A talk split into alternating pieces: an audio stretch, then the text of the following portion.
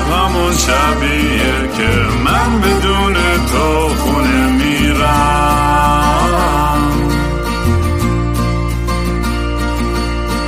امروز همون روزی بود که قلبمو زیر پات له کردی.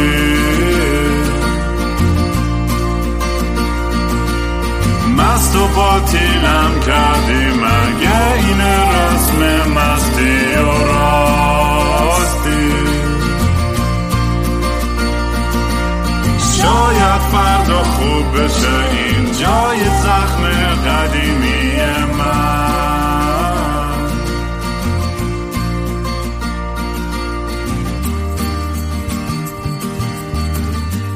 سلام دوستان، من رام هستم و خوش اومدین به برنامه مستی و راستی، برنامه‌ای که من توش کمی مست و یخت چت یا با خودم حرف میزنم یا با مهمونام.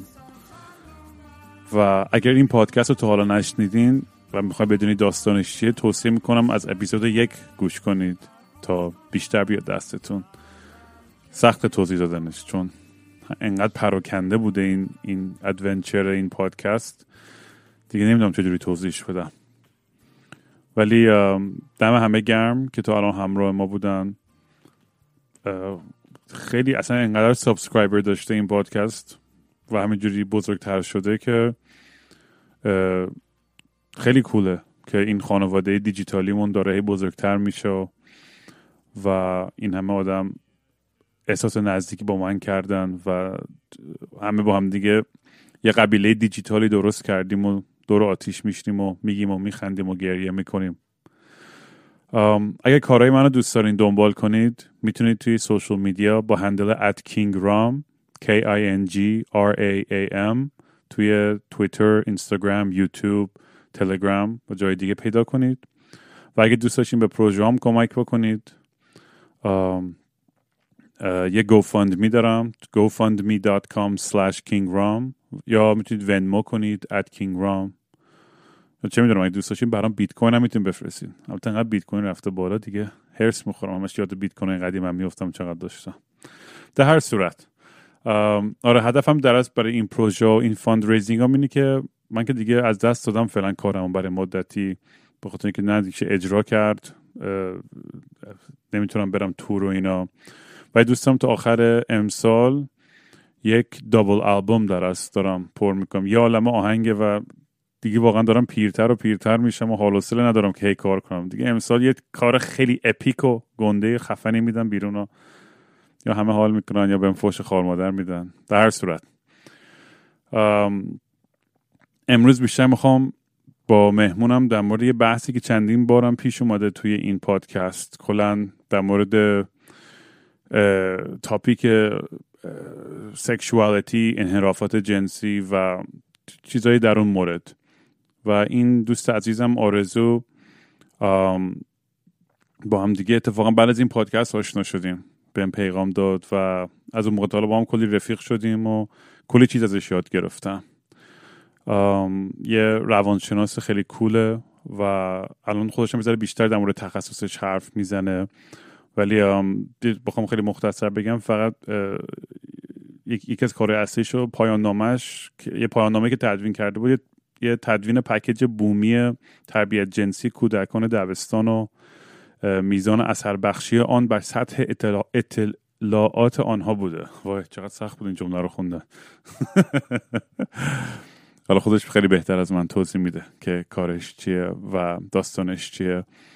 آم آها، یه چیز خیلی مهمه دیگه اینه که آرزو یه جورایی شده رزیدنت سایکولوژیست دیسکورد سرور ما. هر کی هر مشکل و بدبختی داره میاد سر آرزو خالی میکنه و آرزو هم خیلی با خیلی خیلی باحال، واقعا خیلی کمک کرده تا اونجایی که در در تواناییش بوده و خیلی باحاله که آدم یه دوست اینجوری داشته باشه که در مورد این بحثو میشه باهاش صحبت کرد و درد و دل کرد و کلی چیز ازش یاد گرفت. خلاصه مرسی آرزو که قبول کردی بیای و سلام. خوبی؟ سلام، خوبی رامی؟ چه خبرها. فکر کنم کلی گند زدم توی اینتروداکشن تو، ولی اشکال نداره. خودت الان نه بابا خ... خیلی اوکی بود. نه میخوای بگو که مثلا میزان تحصیلات تو، تخصصت و اینکه هم ایران درس خوندی هم فرانسه و کلا فوکست بیشتر رو چی بوده؟ خب من که همون آرزوام، کارشناسی و کارشناسی ارشد روانشناسی خوندم. بعد اینکه یه تایمی توی مدرسه مشاور مدرسه بودم که شاگردام اتفاقا فالو دارنت و احتمالا پادکستم میشنون. بعد توی مدرسه من شروع کردم کار تربیت جنسی انجام دادن از پیش دبستان، یعنی از بچهای شش ساله تا پایه هشتم. اینجوری بودش که با توجه به سنشون آموزش‌های جنسی، حریم شخصی اینا درس میدادم. بعد در حین اینکه من اینا رو درس میدادم اومدم یه پکیج ایرانی، یعنی اینکه چون خیلی ایران با اون سند بی سی مخالف بود که مطرح شد برای پروتکت کردن بچه‌ها در رابطه با حالا سکشوال ادویکیشن، ما اومدیم تصمیم گرفتیم که خب بیایم یه داستان ایرانیش بکنیم، کلا مطابق با فرهنگ ایرانی و حالا اسلامی باشه که مورد قبولم واقع بشه، که خب خیلی دانشگاه استقبال کرد و اینکه من همون کارهایی که تو مدرسه انجام میدادم و اومدم کردم پایان نامه، که بعدش هم یه دو تا مقاله در اومد از توش و کتابم هم که رفته توی چاپ و اسمش هم حباب شخصیه، چون بچه ها ما بهشون میگیم که دور همه یه حباب وجود داره که نامرئیه، که باعث میشه که ما اجازه ندیم کسی وارد حباب شخصیمون بشه، همون لفظ حریم شخصی. خلاصه که این زمینه کاری منه. خیلی چیز بحث پیچیده و سختیه، میدونم امروز هم در مورد چیزایی که میخوایم حرف بزنیم یه سریاش واقعا راحت نیستش، ولی فکر میکنم دونستنش خیلی مهمه و خیلی وقتا ما میخوایم مثلا فکر نکنیم به این مسائل یا این این انحرافات و چرا فکر میکنیم اولا انقدر ما چیز داریم، یه توهمی داریم که این این موضوعا نمیخوایم زیاد در موردشون حرف بزنیم مثلا. خب ببین کلا مسائل جنسی توی یه سری فرهنگا مثل فرهنگ خاورمیانه، مثل فرهنگ ژاپن، خب اینا کلا تابوه، حرف زدن راجبش زیاد یعنی صحبت نشده و خب به تبع وقتی که آدما نتونن صحبت بکنن راجبش پنهانکاری میکنن و پنهانکاری باعث میشه که یه سری چیزای دیگه اتفاق بیفته که نمیشه جمعش کرد، یعنی اینکه انحرافای جنسی در واقع یه شخص بچه باز پدوفیل که همه هم ازش متنفرم میگم باید اعدام بشه فلان، خب این چرا این اتفاق براش افتاده؟ چون تو بچگی براش اتفاق افتاده، یه اتفاقی تو بچگی افتاده، وگرنه مثلا بیست سالگی بلند نشده بگه خب پاشم برم با بچه‌ها حال بکنم، میدونی؟ یعنی اینکه بچه بوده یه اتفاقی براش افتاده یا اصلا به خودش تجاوز شده و توی بزرگسالی تبدیل شده به یه شخص بچه باز، یا یه آدمی که توی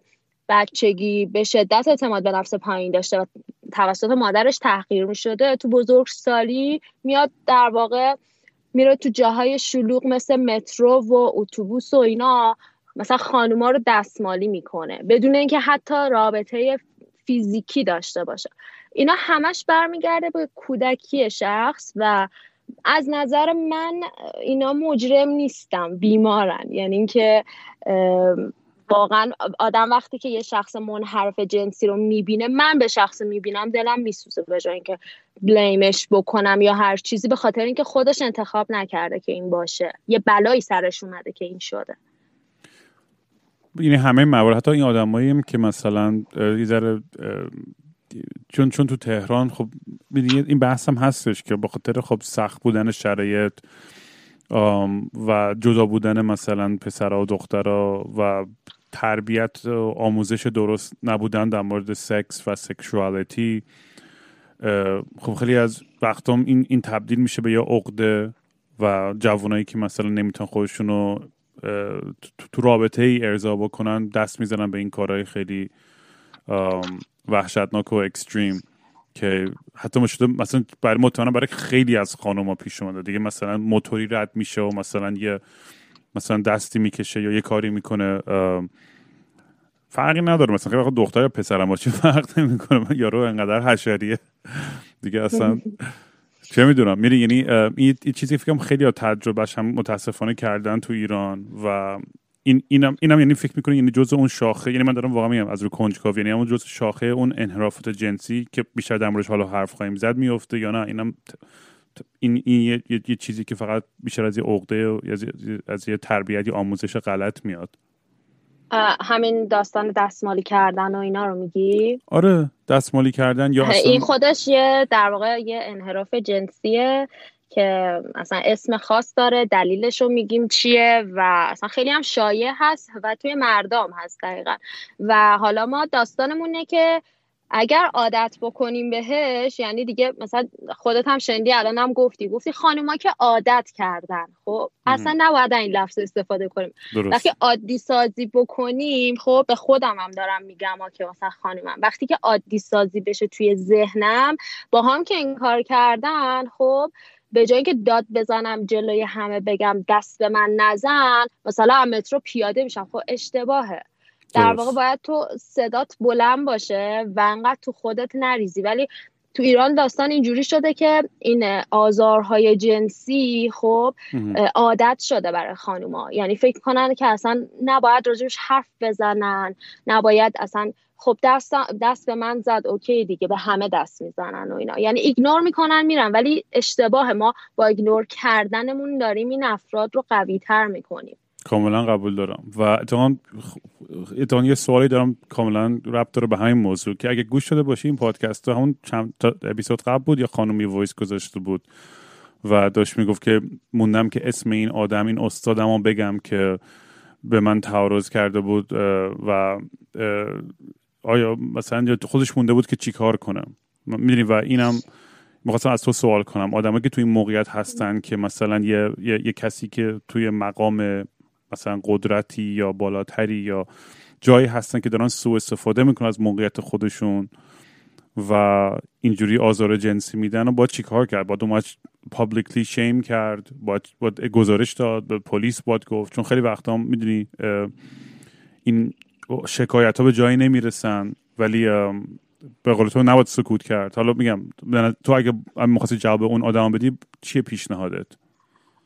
ببین نگاه کن، متاسفانه اینجا بیس داستان روی، یعنی منظورم اینجا ایرانه، بیس داستان روی نمیذارن که خب طرف شاید داره راست میگه و امکان داره در خطر باشه. ولی تو کشورهای دیگه حتی اگه طرف یه بچه به مادرش مثلا بگه فلانی اذیت هم کرد، مقامات به خاطر اینکه مثلا یه درصد احتمال بدن این بچه بازه، خب حرف بچه گوش میدن. تو ایران حالا برعکسه، تا یه اتفاقی نیفته، تا یه بلایی سر کسی نیاد، حرف طرف باور نمی‌کنم. پیشنهادمون اینه که حتما بتونیم با سند و مدرک ثابت کنیم، یعنی اگه مکالمه‌ای داشته باشه از استادش، بتونه صداشو ضبط بکنه، یه فیلم ریزی ازش بگیره، خب و بتونه توی فضای مجازی در واقع این رو نشر بده. چون ببره پیش پلیس میگن خانم ولمون کن بابا، هزار تا اینا ما میشنویم هر روز. مردا معمولا اونایی که تو مقامات هستن اینجوری جواب خانوما رو میدن، خب که عادی سازیش میکنن برای خانومه و خانومه اصلا ش... یعنی شیم میشه که مثلا چرا اومدم بگم، میدونی. برای همین باید خانوما یه سعی کنن سند و مدرک یه جوری جور بکنن و اینو توی فضای مجازی پخشش بکنن. الان هم خب خدا رو شکر سوشال مدیا خیلی آدمای مختلف هستن، ما میتونیم به جای اینکه خودمون نشر بدیم بدیم دست اونا این کار رو بکنن، یعنی اونا که حامی حقوق خانومان یا هر چیز دیگه‌ای، راه‌هاش اگه پیدا بکنیم میتونیم صدامون رو قشنگ برسونیم کسایی که صدامون رو بخوام بشنون. آره من کاملا قبول دارم، فقط فکر میکنم یه،, یه سری جاها کاش که مثلا میتونستم بنویسم یه لیست جاهایی، یا چون سایت هایی بوده که با من تماس گرفته بودن، یعنی مثلا رو اینستاگرام جایی دیگه که میگفتن اگر، چون من تعداد وایس هایی که میگیرم از متاسفانه از خانمایی که بهشون یه آزار جنسی شده انقدر زیاده و انقدر وحشتناک، اصلا گوش دادن اینام واقعا اصلا میدونیم. ولی به احترام اونا که اونا اون تونستن اون اتفاق وحشتناک با من در اشتراک بذارن، واقعا خب گوش میکنم تا آخرش و میدونی سعی میکنم در حدی که در توانم هست که یه درد و دلی بکنم و یک اگنالجمنتی بکنم که هستم و شنیدمشون. ولی خیلی دوست دارم بیشتر از اینم بتونم کمکی بکنم. ولی حالا میگم تو این پروسه این پادکست که جلوتر میره بیشترم در مورد این صحبت میکنیم. امیدوارم کانال‌های بهتری، راه‌های بهتری بتونم پیشنهاد بدم برای اینکه هم پیشگیری کنیم، هم بتونیم آدمایی که به این اتفاق براشون افتاده کمک هم بکنیم که از تو این حالت تروما بیان بیرون. ببین قدم اولی که خودشون برداشتن و اومدن باهات شیر کردن، یعنی اینکه همین که مثلا انتخاب کردن که باهات صحبت کنن، مطمئن باش ازت انتظارم ندارن که راهکاری شاید مثلا پیشنهاد بدی. فقط قدم اول اینه که تو میشنوی صداشون رو و اونها این شجاعت رو پیدا کردن که بیان بیان بکنن. این خودش یه پیشرفت خیلی خوبیه. میخوای چیز کنیم بریم از توی این لیستی که که داری بریم از از بالا تا پایین یه توضیح بدیم؟ آره حتما. خب ما میخوایم راجع به انحراف‌های جنسی حرف بزنیم، ولی یه تفاوتی با اختلال‌های جنسی داره. اختلال‌های جنسی در واقع یه سری از دیسفانکشن‌هایی هستش که موقع سکس اتفاق میفته. ما به اون کاری نداریم چون تو دسته انحرافات نیستن و یه موضوع عادی هن، مثل حالا اختلالات مثلا زود انزالی یا واژینیسم توی خانم. ما اصلا به این داستان کاری نداریم چون بین دو نفر اتفاق میفته، درمان میشه، میرم میشه سکس تراپیست و حل میشه.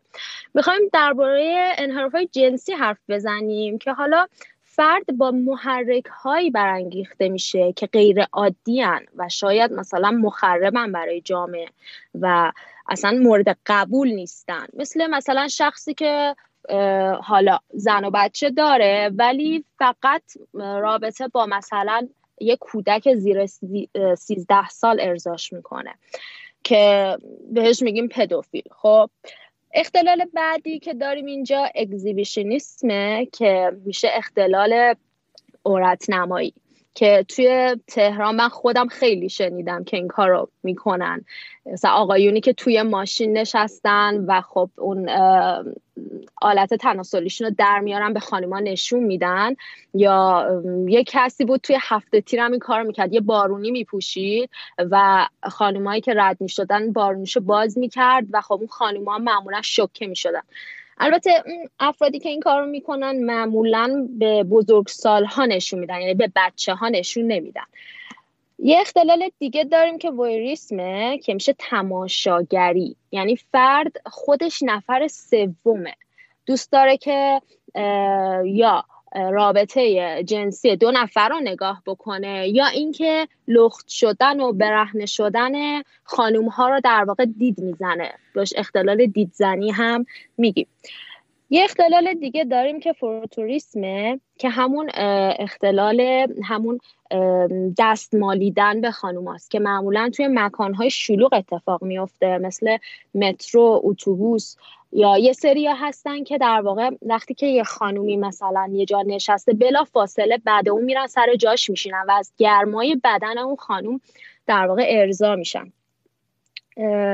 اختلال بعدیمون مازوخیسم جنسیه که فرد از اینکه کتک زده بشه یا در واقع میره تو فاز بی دی اس ام، خب اذیتش بکنن، چوکش بکنن، جراحت بهش وارد بکنن، لذت میبره، یعنی فقط اینجوری ارضا میشه. یه داستانی که هست اینه که افرادی که یه موقع هایی دوست دارن در واقع تو رابطه بی دی اس ام باشن ولی در حالت عادی هم میتونن رابطه فیزیکی داشته باشن جزء منحرف های جنسی محسوب نمیشن. یعنی امکان داره الان یکی بگه خب من که این فانتزی رو دارم که امتحان کنم یه بار بی دی اس ام و یه سالی دوبار امتحان میکنم پس منم مثلا منحرفم و اینا. میگیم نه، اگر که پارتنرتون راضی باشه که این جرنی رو با شما بیاد و شما در حالت عادی مثلا سکس عادی هم داشته باشی ارضا بشی، شما منحرف جنسی محسوب نمیشی. این توی سادیسم جنسی هم صدق میکنه. یه اختلال دیگه داریم که زوفیلیاه که در واقع رابطه فیزیکی با حیواناته. فتیشیسم داریم که این داستان فتیشیسم یک خیلی جالبه، خیلی از این کلمه استفاده میکنم، میگم من فتیش مثلا فلان دارم. این فتیش ما موقعی میگیم که از یک شیء غیر جنسی ما برای ارضا شدن استفاده کنیم، مثل کفش، مثل جوراب زنانه. من شایدم ماشینم، بعضی با ماشینم ارضا میشن. یه داکیومنتری تو بی بی سی بود، یه بودم طرف عاشق ماشینش بود. خب ببین نگاه کن، هر تمام این شی‌هایی که راجبش حرف میزنیم یه داستانی پشتش هست. مثلا کسی که با کفش زنونه در واقع خود ارضایی میکنه، دلیلش اینه که اون تکانه جنسیش میسپلیس شده، جا به جا شده، به جای اینکه مثلا با بدن خانوم در واقع مثلا برانگیخته بشه یا بخواد ارضا بشه، با کفشش ارضا میشه یا با پاش، یعنی با دیدن پانه.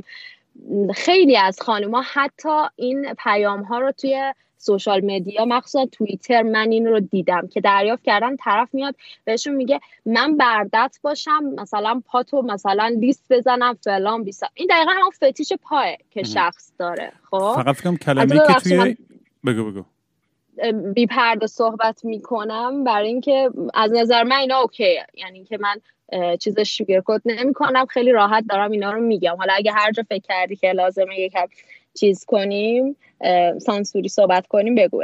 من بابا اینجا مستی و راستی، حالا تو البته صبح فکر کنم منم که مستم، ولی خواستم اینو بگم که کلمه ای که توی درستر برای سکشوال فتیش، حتی به انگلیسی کینکه، کی آی ان کی، اون در از کلمه‌ای که خیلی اشتباه میگیرن با فتیش.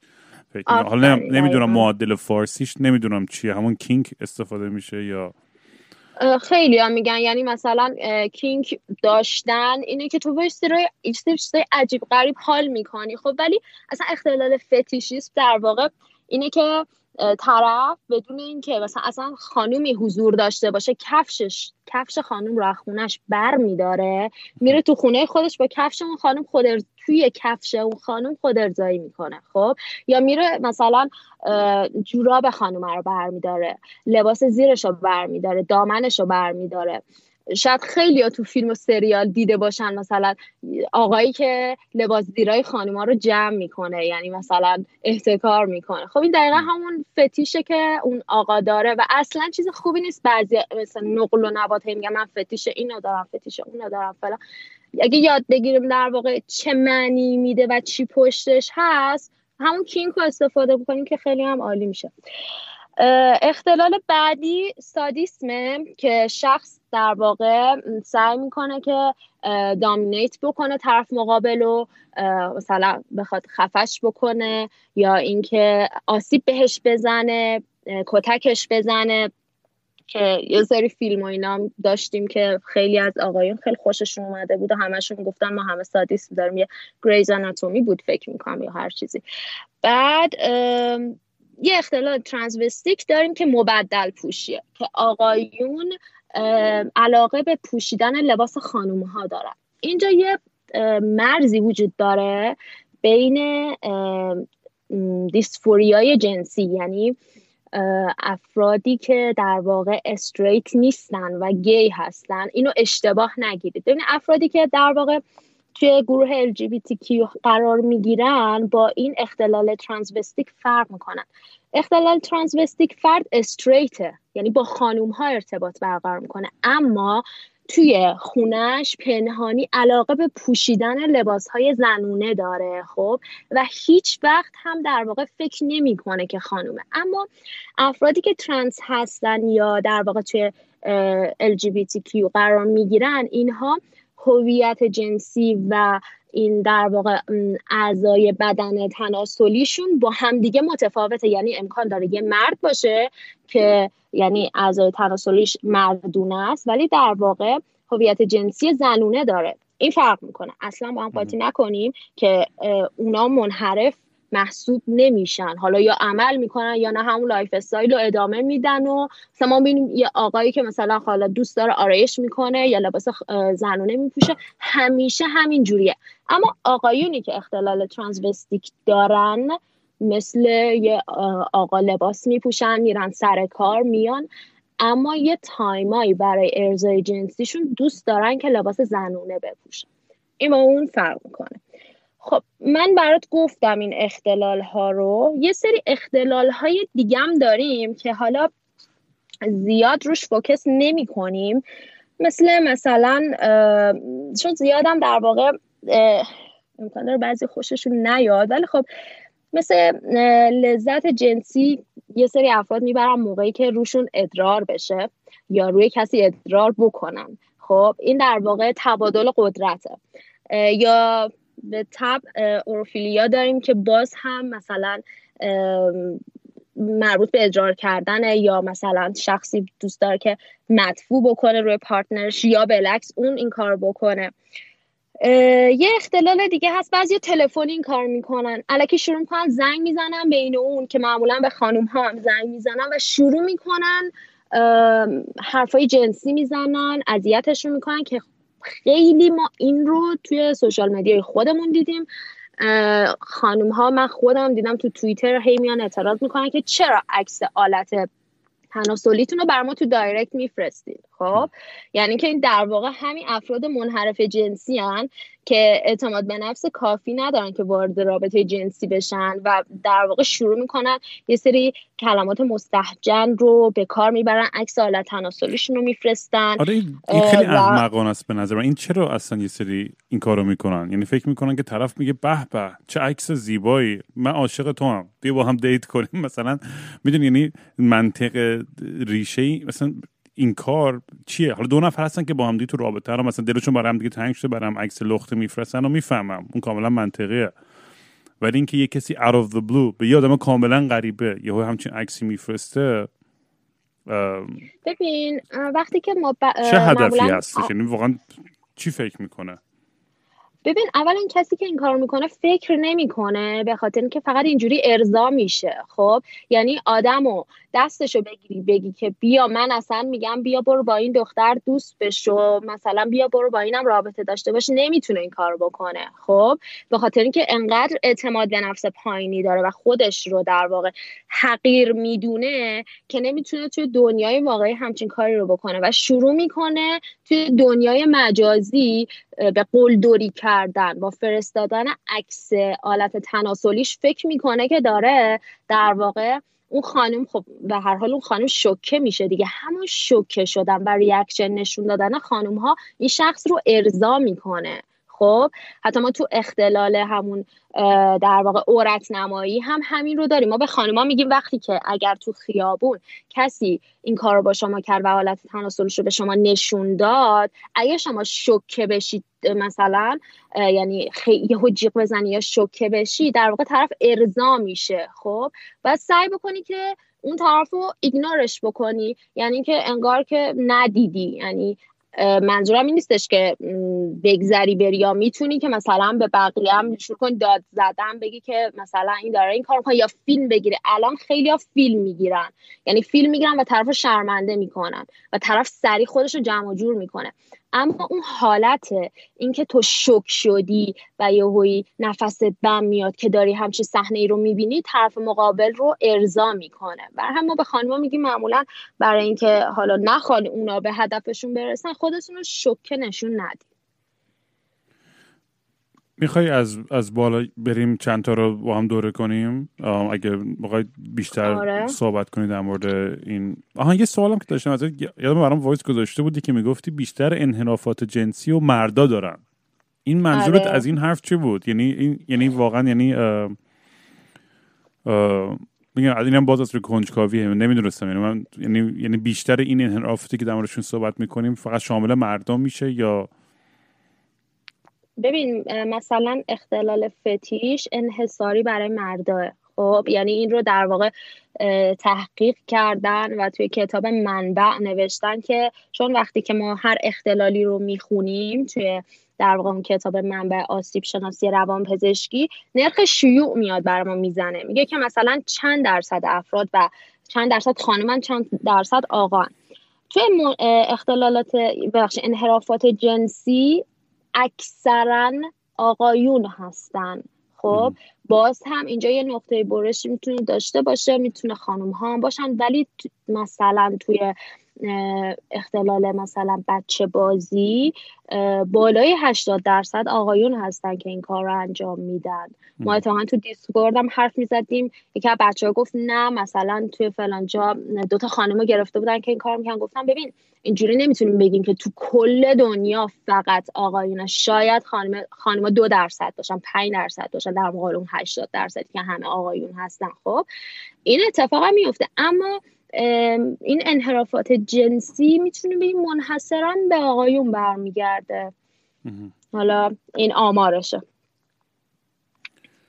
و ببین مثلا یه نکته هم که دادم روش صحبت کردی که مثلا توی این سریال مایند هانتر، نمیدونم کسی دیدی یا نه، که من خودم دیدم. دیدیش؟ آره. بعد داستان این که اف بی آی برای از اینکه یه سری آدمکشای زنجیره‌ای تو آمریکا شروع میکنن زیاد شدن، دنبال علتش گشتن و یه شروع میکنن کیس استادی کردن در مورد این آدم، ببینن چی بینشون مشترک بود که دست میزنن به این کارا، به این هم هم آدمکشی هم تجاوز. و خیلی جالب بود که خیلی هاشون مسائلی که با مادرشون داشتن، خیلی از این مردا. اینم آره الان اینم بهش اشاره کردی، میتونی ذره در مورد اینم بیشتر صحبت کنی و این توی کودکی و این رابطه با مادر، حالا بعداً شدن با پدر، یه بیشتر توضیح بدی. ببین نگاه کن کلاً وقتی که مثلا فروید میاد توضیح میده در رابطه با انحرافات جنسی، چون هنوز هم نظریات فروید تو قسمت مسائل جنسی هنوز کردیت خودش رو داره، حالا شاید توی یه سری مسائل مثلا رد شده باشه، اما تو این ام فکرم قطع شد یه ثانیه، ببخشید. آرزو وایسا، دستم به یه چیزی خورد، قطع شدی.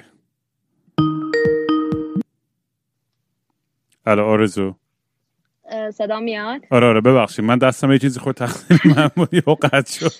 گفتم خدا کن تقصیر من نباشه. داشتی میگفتی، ببخشید. از اول بگید که جمله یهو پرید. آره ببین نگاه کن، فروید میاد در واقع یه سری مراحل رشدی رو میگه توی کودکی.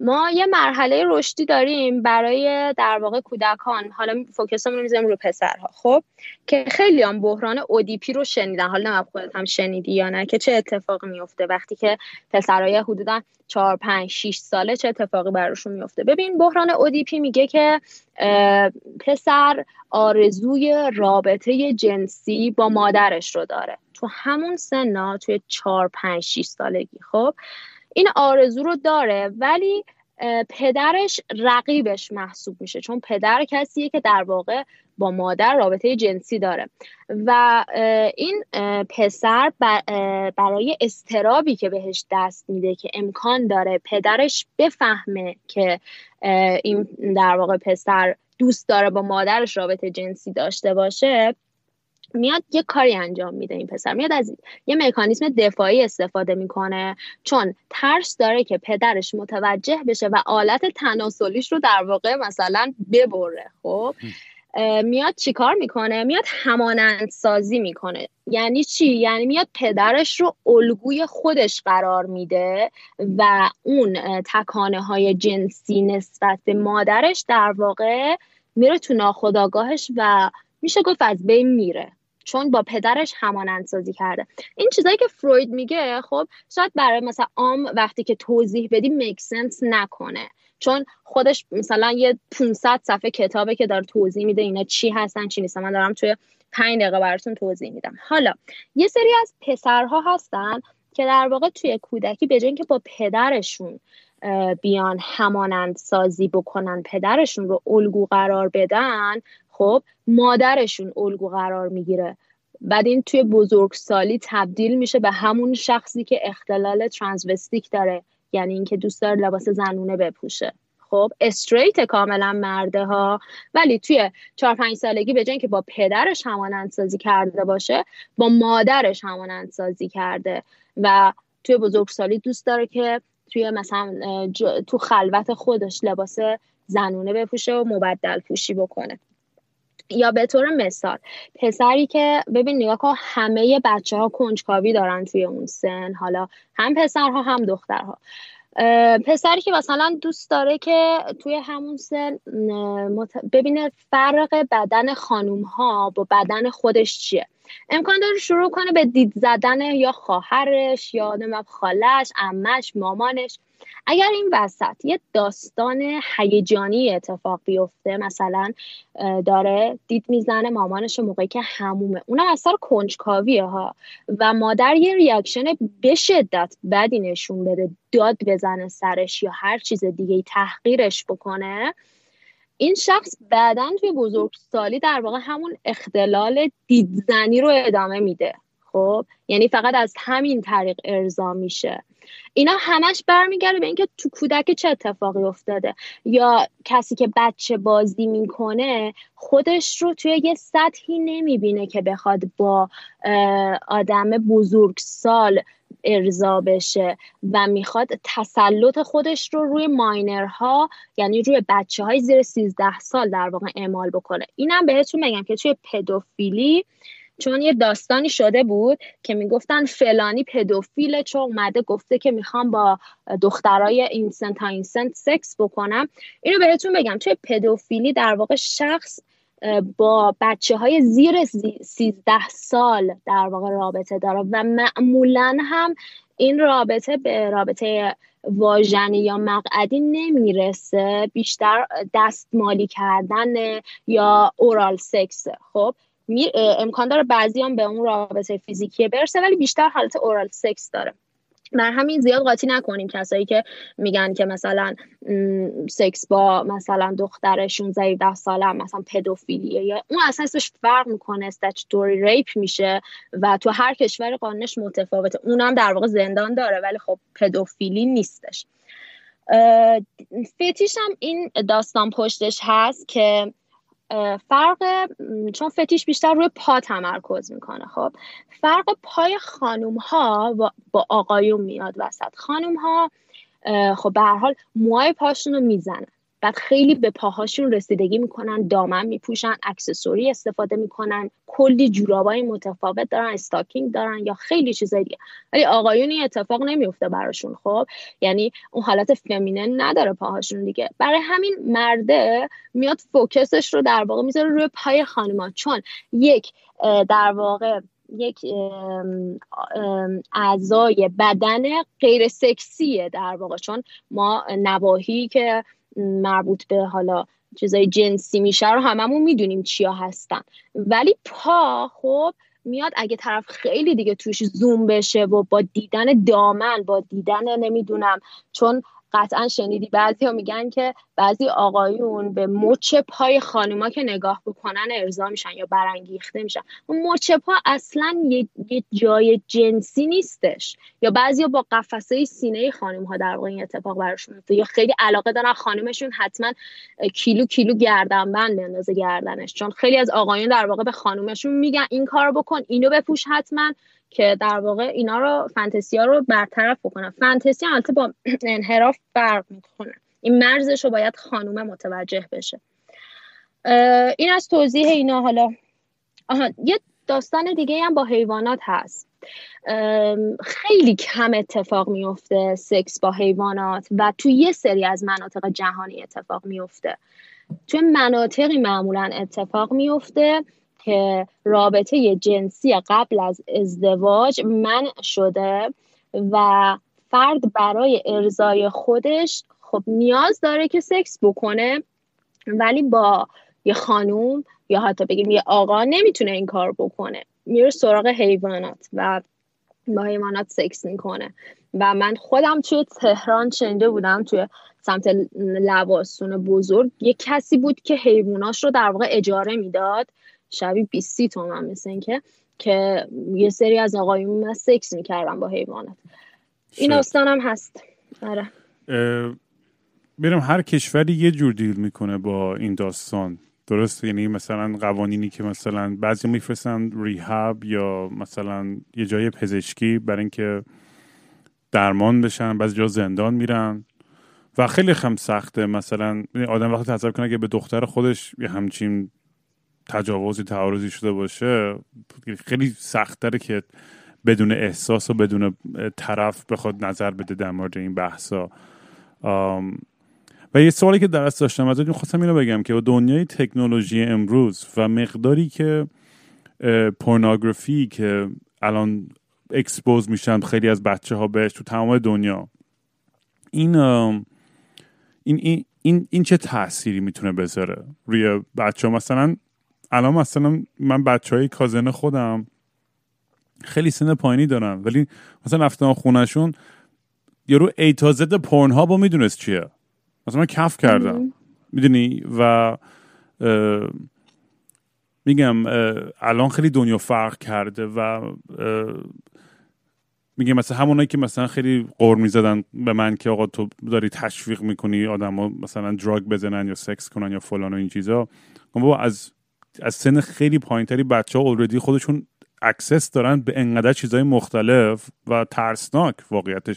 مثلا به عنوان مثال یه سایت هایی هستش، اسم سایت هم نمیخوام بگم چون مطمئن همه میرن گوگل میکنن، ولی میتونن آدما این چون مثلا ازش کلیپ های خنده‌دارم دیدم، ولی خب واقعا چیزی که خنده‌دار نیست، بیشتر خیلی ترسناکه. از این سایت هایی که مثلا به طرز رندام ویدیو تو وصل میکنه به دوربینای مختلف تو دنیا و بیشتر آدما مثلا لخت نشستن اون پشت دارن خود ارضایی میکنن.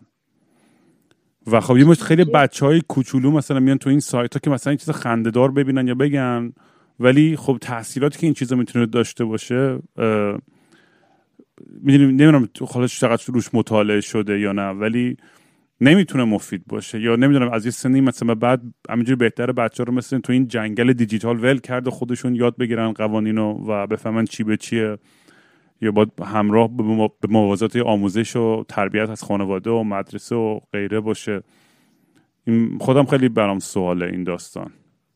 ببین توی نرخ شیوع که در واقع تو کتاب‌های روانشناسی نوشته شده، وقتی نرخ شیوع انحرافات جنسی رو میگه و داره توضیح میده که چرا در واقع یک سری از افراد، منظورم از افراد حالا چیزی نیست، آدمای عادی نیست، افرادی که در واقع میشینن اینا رو تحقیق میکنن، گفتن دلیل فراوان بودن انحراف جنسی توی آمریکا پورنوگرافیه، پورنوگرافیه پارافیلیکه. ببین ما تو سایت پورن میریم، خب مثلا میبینیم که خب ریپو داره نشون میده، بعد اونی که در واقع فقط تیستش اینه که بره ریپ ببینه، در واقع داره یک پورنوگرافی انحراف جنسی رو در اختیار یک سری افراد میذاره. و چیز جالبی که اتفاق میفته و اصلا من یه مقاله خونده بودم که نشون میده که خانوم هایی که توی سایت پورنوگرافی بهشون داره ریپ میشن، خب اولش مقاومت میکنن، بعد انگار دارن لذت میبرن.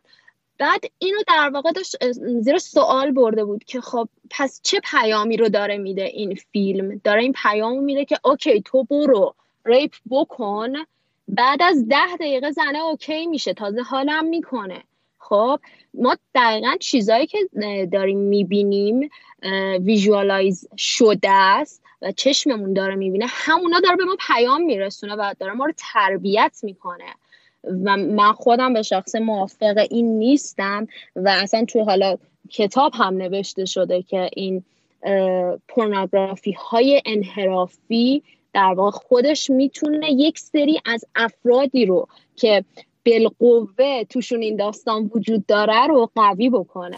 ولی میشه و... اونور قضیه هم آرگیو کرد، یعنی من اگه بخوام چی میگن دیولز ادوکیت باشم اینجا و چیزایی که من آه. حتی در موردش مثلا شنیدم یا خوندم، دقیقاً اتهام برعکس حرف تو هم من شنیدم که میگن اتفاقاً این آدمایی که ممکن این انحرافات جنسی رو داشته باشن با دیدن اینها و ارضا شدن فقط دیدنش دست به اون عمله دیگه نمیزنن، یعنی همونجا فانتزیشون رو توی اونجا تو اون فضای مجازی خالی میکنن.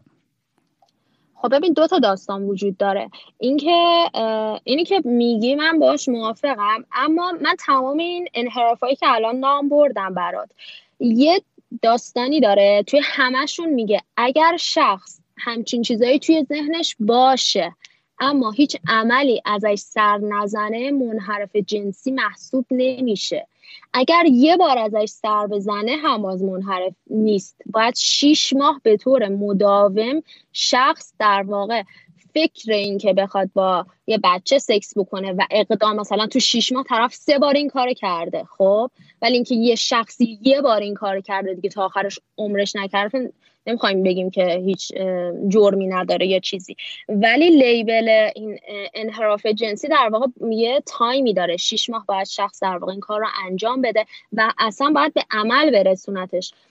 این قسمت حرفت رو باش موافقم که امکان داره یه شخصی مثلا علاقه خیلی زیادی داشته باشه که پارتنرش رو مثلا موقع سکس مثلا به خفگی برسونه، خب بعد هیچ وقت توی سکسش این کار رو انجام نمیده، فقط موقعی که پورن میبینه این کار رو مثلا، یعنی میبینه و باش مستربیشن میکنه و تمام میشه میره پی کارش. وقتی که به پای عمل نرسه ما اینو منحرف نمیدونیم. اما بحث سر اینه که حالا یک شخصی در واقع با دیدن یک سری پورن ها شاید قوی تر بشه، یعنی اون اعتماد به نفسی تا الان نمیتونه سمت بچه ها بره، وقتی که نگاه میکنه عادی سازی میشه براش، اعتماد به نفسه براش در واقع ساخته میشه و امکان داره قوی تر هم بشه. این داستان یکم حالت دو قطبی داره، نمیشه به نظر من خیلی راحت گفت که خب خوبه پورنوگرافی پارافیلیک یا بده. آره برای منم میگم دیگه این این این داستان خودم نمیدونم جوابش چیه و آدم نمیدونه از این این از از چه سنی یه سری چیزا اوکیه و بچه‌ای که مغزش داره دیولپ میشه. میگم دقیقاً بحث این در مورد مثلا درگز هم خیلی میشه دیگه. و مثلا داشتم تو اون یه یه مصاحبه نگاه میکردم پیروز در مورد اینکه چه سنی مثلا اوکی برای جوونی که مثلا با سایکدلیک درگز آشنا بشه، و طرف جوابی که داشت میداد در اصل این بود که میگفت مثلا تجربه کردن سایکدلیکس نیاز به مچوریتی داره و میگفت این سن مثلا میتونه بستگی داره که کی اون آدم به اون حد مچوریتی برسه که بخواد این تجربه رو بکنه. حالا نمیدونم این جواب درست غلطش رو نمیدونم، فقط چیزی که شنیده بودم رو دارم منتقل میکنم. ولی در مورد این بحث‌های انحرافات جنسی که ذره شاید پیچیده‌تر هم باشه، چون چون تو داری در اصل یکی دیگر رو داری آزار میدی تو خیلی از اینا، به, به طرف بدون این که دلش بخواد توی اون رابطه باشه به زور در اصل یعنی وارد اون اون, اون دنیا شده. و آره میگم برای من همیشه این, این بحث یه بحثیه که فکر میکنم با در موردش صحبت بشه بیشتر تا یه آگاهی بیشتری ایجاد بشه که آدم هم بدونه که با چه جور داستانی مواجه است و چه جوری بتونه کمک کنه، پیشگیری کنه. و هم میگم طریقاً حتی ویکتما و آدمایی هم که قربانی همچین اتفاقایی بودن. خب ببین یه داستانی وجود داره، حالا بخوایم فرقش رو با مواد بگیم، بچه‌ای که به دنیا میاد، نوزادی که به وجود یعنی به دنیا میاد با در واقع میل جنسی به دنیا میاد.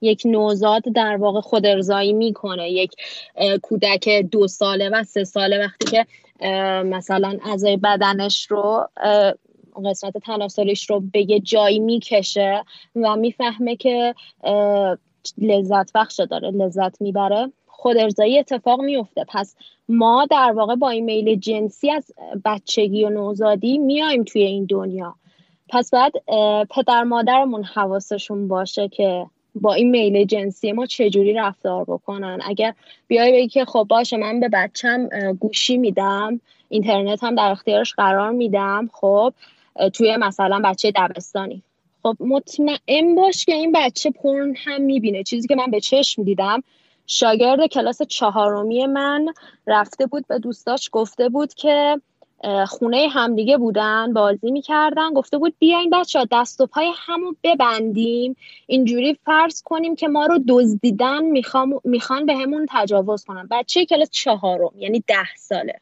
خب اینو خب کجا دیده، از کجا میدونه که یه سری آدما خانوما رو میدزدن، دست و پاشون رو میبندن و بهشون تجاوز میکنن، که تازه براش جالبم بوده که به دوستاش هم پیشنهاد داده و مادرشو خواستیم، مادرش اومد گفتش که آره تبلت داره، یعنی آیپد داره، آیفون داره، لپتاپ داره، همه چی بچه داره، اینترنت هم داره. خب چند تزاری میره دیگه وقتی پدر مادر حواسشون نیست چی دارن دست بچه میدن و چه اختیاراتی دارن به بچه در واقع میدن، چون این بچه تو هر سنی میل جنسی داره و میتونه موقعی که این میل جنسیش توی ده سالگی یه سری اطلاعات بیش از سنش بهش داده میشه، خب اکت آنت میکنه دیگه، چه انتظاری داریم؟ بعد الان مثلا شما برای این آموزش این بچهای دبستانی مثلا تو این پکیج و تو این پروسه میتونید در توضیح بدی که چه کارایی میکنید و در مورد چیا حرف میزنید با با این بچه‌ها؟ ببین نگاه کن، بچه های پیش دبستان بهشون حریم شخصی رو یاد میدیم که در واقع بهشون میگیم دستشون رو باز میکنن، دور خودشون یه حباب میکشن، یه حباب نامرئی جز پدر و مادرشون و دکتر در حضور پدر مادر. کسی اجازه نداره وارد این حباب شخصیشون بشه برای ماچ کردن، بغل کردن، حتی ابراز احساسات خاله و عمو و دایی و این حرفا. خب در واقع به بچه ها داریم آموزش میدیم به خاطر فرهنگ غلطی که ما داریم که همه به خودشون بزرگسالا اجازه میدن بچه ها رو لپشون رو بکشن، ماچشون بکنن. الان هم که مد شده من دیدم بچه ها رو لبشون رو ماچ میکنن یا هر چیز دیگه، مثلا افرادی که چند پله غریبه هستن. خب ما به بچه ها اینو آموزش میدیم و خب فیدبک های اولش هم فیدبک های خوبی اصلا مادران نگرفتیم، یعنی اومدن اعتراض کردن که مثلا یه مادر میگفت من بچم دوست باباش اومده اومده بغلش بکنه، این گفته لطفا وارد مثلا حباب شخصی من نشو. بعد اعتراض کرده بود که شما چه چی یاد دادی، چی گفتی، این دوسته مثلا همسر من بیست ساله اینا با هم دوستن. که خب من گفتم ببین نگاه کن، تمام اتفاقایی که برای کودکان میفته تا از طریق یه آشنا میفته، آشنایی که بچه رو میشناسه، پدر مادر بچه رو میشناسه و حتی فامیل همین کار رو میکنه. امکان داره یه یه دایی مجرد، یه عمویی که نمیدونم امکان داره پدوفیل باشه، این کارا رو میکنن، ولی توی ذهن مادر پدرای ایرانی نمیگنجه همچین چیزی. برای همین اگر یه درصد بچه‌هاشون برن بهشون بگن مامان این اتفاق افتاده یا بابا دوستت این کار کرده، پدر مادر سریع ایگنور میکنن و امکان داره اصلا لیبل مثلا اینکه داری دروغ میگی یا هر چیزی رو بچه میزنن، به خاطر اینکه اصلا تو مغزشون نمیگنجه که امکان داره این اتفاقا بیفته. بعد توی باز کلاس اول و دوم همین رو درس میدیم، نقاط خصوصی بدن رو به بچه ها آموزش میدیم که میگیم که کیا اجازه دارن دست بزنن به نقاط خصوصی، یا اگر کسی نقاط خصوصی شما رو لمس بکنه یا ازتون بخواد که لباساتون رو در بیارید، نقاط خصوصی بدن شما رو ببینه یا مال خودش رو به شما نشون بده، بهشون میگیم باید چی کار بکنن، باید سریع از اون مکان در واقع برن بیرون، به پدر مادرشون بگن یا به معلمشون. این آموزش داده میشه. توی پایه سوم چهارم من این رو البته با دخترها، چون مدرسه دخترانه بودم، انجام دادم. حالا بچهای کلاس چهارمی به سن بلوغ میرسن، بلوغ رو توضیح میدیم براشون چه اتفاقی برای هورمون‌ها میفته و اینکه خیلی بچه‌ها شروع میکنن متوجه پسرها میشن، حالا با این میلی که دارن که دوست دارن پسرها رو بشناسن یا مثلا با پسرها در ارتباط باشن بعد چی کار بکنن. که حالا چون جایی که حالا من مدرسه‌ای که من بودم چون مدرسه غیر انتفاعی بود و اینا، زیاد تو رابطه دختر پسرها مثلا داستان نداشتیم، ما خیلی راحت من صحبت میکردم سر این داستان که مثلا بچه ها شاید با پسرمو یا هر کس دیگه کازیناشون و این حرفا مثلا کراش میزدن روشون و دوست داشتن وقت بگذرنن، ما یه سری داستانا براشون تعریف میکردیم که یعنی بدونید که اینا یه سری هورمونه که تو بدن شما ترشح میشه و شما دوست دارید با جنس مخالف در ارتباط باشید. بعد بچه ها میان مثلا راجع به ازدواج حرف میزنن، فکر کن تو دبستان. خب بعد ما میایم براشون چند تا مرحله میذاریم، میگیم که ببین ازدواج کردن، چون بحثشون ازدواج نیست، بحثشون داستانای جنسیه که اتفاق میفته. میگیم ازدواج کردن یه سری شرایط داره، شما باید حتما اون پسری که مد نظرته شغل باید داشته باشه، تحصیلات باید داشته باشه، یعنی میایم سنگ میندازیم جلو پای بچه. خب یعنی میایم میگیم دوست داری با یه کسی ازدواج بکنی که مثلا مدرسه نرفته یا مدرسهش تموم نشده، یعنی میایم بچه‌ها رو اون سوپر ایگوشون رو قوی میکنیم که یکم کمالگرایی بهشون دست بده و فقط فکر این که بخوان میل جنسیشون رو برطرف کنن نباشن، براشون معیار قرار میدیم. و وقتی که اینا رو میگیم که مثلا طرف باید اینجوری باشه اینجوری باشه اینجوری باشه، خب بچه هم براش معیار سازی میشه و انقدر سریع نمیره که هر کاری دلش بخواد بکنه. و پدر مادر هم خیلی نقش دارن که همکاری بکنن با ما توی مدرسه، که خب معمولا پدر مادرها با ما همکاری نمی کنن متاسفانه. عجب داستانی این من تو میتونیم بشینیم ساعت‌ها در مورد این حرف بزنیم و واقعا هم دوست دارم اتفاقا برگردی، چون کل هزار تا سوال دیگه دارم ولی فکر میکنم یه ذره شاید نامربوط به این بحث‌های امروز باشه، برام بهتر بذاریمش برای یه اپیزود دیگه. و داشتی این رو فقط میگفتم من یه داستانی افتادم که آخه همین همین میگم الان جوونا اینقدر بچه‌های کوچولو اینقدر چیز میز میدونن به خاطر تکنولوژی و اینترنت و اینا. من یه چیز یه دوره خیلی کوتاهی، شاید خیلی اینو زیاد ندارن در مورد من، در حد دو هفته رفتم علامه طبا طبا طبا طبایی می‌خواستم درس بخونم تو ایران. من کلا این ور دنیا دانشگاه میرفتم ولی یه دوره فاز اینو گرفتم آقا نه من برم ایران مثلا درس بخونم. بعد بازار بدبختی ترانسفر کردم اومدم اونجا، بس دیدم واقعا این کارا نیست، مثلا اینقدر پیچیده بود همه چیز، همه فارسی هم که افتضاح.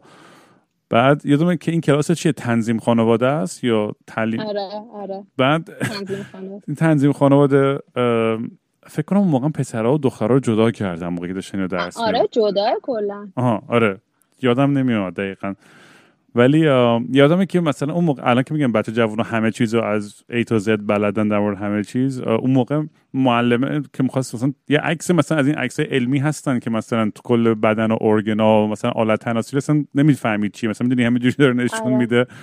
بعد داشت در مورد مثلا سکس حرف می‌زد و که چه جوری اسپرم به تخمک میره. ببین پسرا تو کلاس مثلا قش می‌کردن انقدر حالشون بد می‌شد، منو بغلشون می‌گرفتم می‌بردمشون دستشویی آب می‌زدم تو صورتشون دوباره به حال بیان برگردن. یعنی ببین از کجا تا کجا تو همین مثلا پانزده سال ببین چقدر فرق کرد. الان از هر بچه‌ای مثلا ده ساله چه تو ایران چه تو آمریکا بری بپرسی مطمئنم همه چیزو میدونه اصلا. خیلی خیلی عجیب شده و ام فکر میکنم چون تو این سیر پیشرفت تکنولوژی به حالت تصاعدی بوده، ما از لحاظ شاید مثلا علوم انسانی ها تو یه سری موارد عقبیم هنوز و داریم سعی میکنیم هی کچاپ کنیم به, به, به این داستان. یه چیز این یه چیزی هم هست که تا این چند وقت خیلی تو, تو فکرم بوده. حالا اپیزودهای بعدی اتفاقا با دوستام که تو کار تکنولوژی و این چیزا هستش بخوام بشم در مورد این چیزا بیشتر صحبت کنم. ولی آرزو اینو بگو که بچه‌ها میتونن کجا با تو تماس بگیرن، تو اینستاگرام یا توییتر، که اگه سوال بیشتری دارن یا کنجکاون که مطالعات بیشتری بکنن یا هر سوالی. بچهای دیسکورد که من در خدمتشون همیشه هستم اونجا. اونایی هم که تو دیسکورد نیستن فکر کنم اینستاگرام اوکی باشه تو دایرکت، چون توییتر شاید خیلیایی که مثلا تو اینستاگرام هستن توییتر نداشته باشن ولی معمولا همه اینستاگرام دارن. فکر کنم اون خیلی راه مناسبی باشه من برای حالا دایرکت. من تگ میکنم توی توی این که ریلیزش میکنم و میگی یوزر نیمت هم چیه اونجا. آره من آرزو با او یو خط این خط پایینا بعد قربانی با آی با دو... یه دونه خط دیگه هم باز داره. حالا تگ بکنی فکر کنم میبینن دیگه. آره آره خیلی بد گفتم. آره افتضاح گفتی. یکی دیگه رو الان پیدا میکنم بهش مسیج میزنم که من یه سوال دارم در مورد این انحرافات جنسی و بدبخت یارو کف میکنم. ولی مرسی آرزو که اومدی امروز، خیلی خیلی چیز یاد گرفتم و امیدوارم. مرسی که منو دعوت کردی. حتما بازم باید بیایا، این خیلی باید هنوز کار دارم. این اولیش بود فقط، کلی کلی اپیزود. حالا تو باید بیای به اون توضیح بدی از این داستانا. چشم حتما میبینم اتس. قربانت خوشحال شدم. چاکس.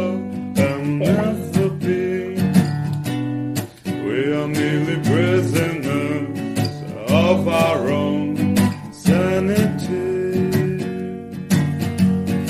we are drifting along in the sea. We are drifting along.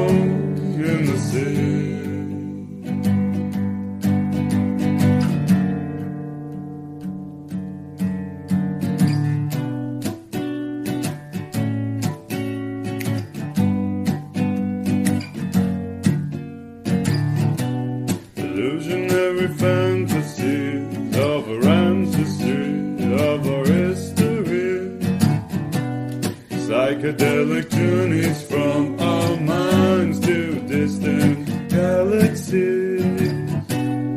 Riding this vessel home, we're lost in space and all alone. We are merely prisoners of our own sanity. Along in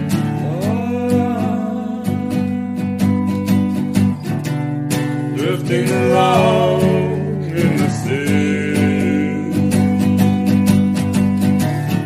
we are drifting along in the sea, we are drifting along in the sea.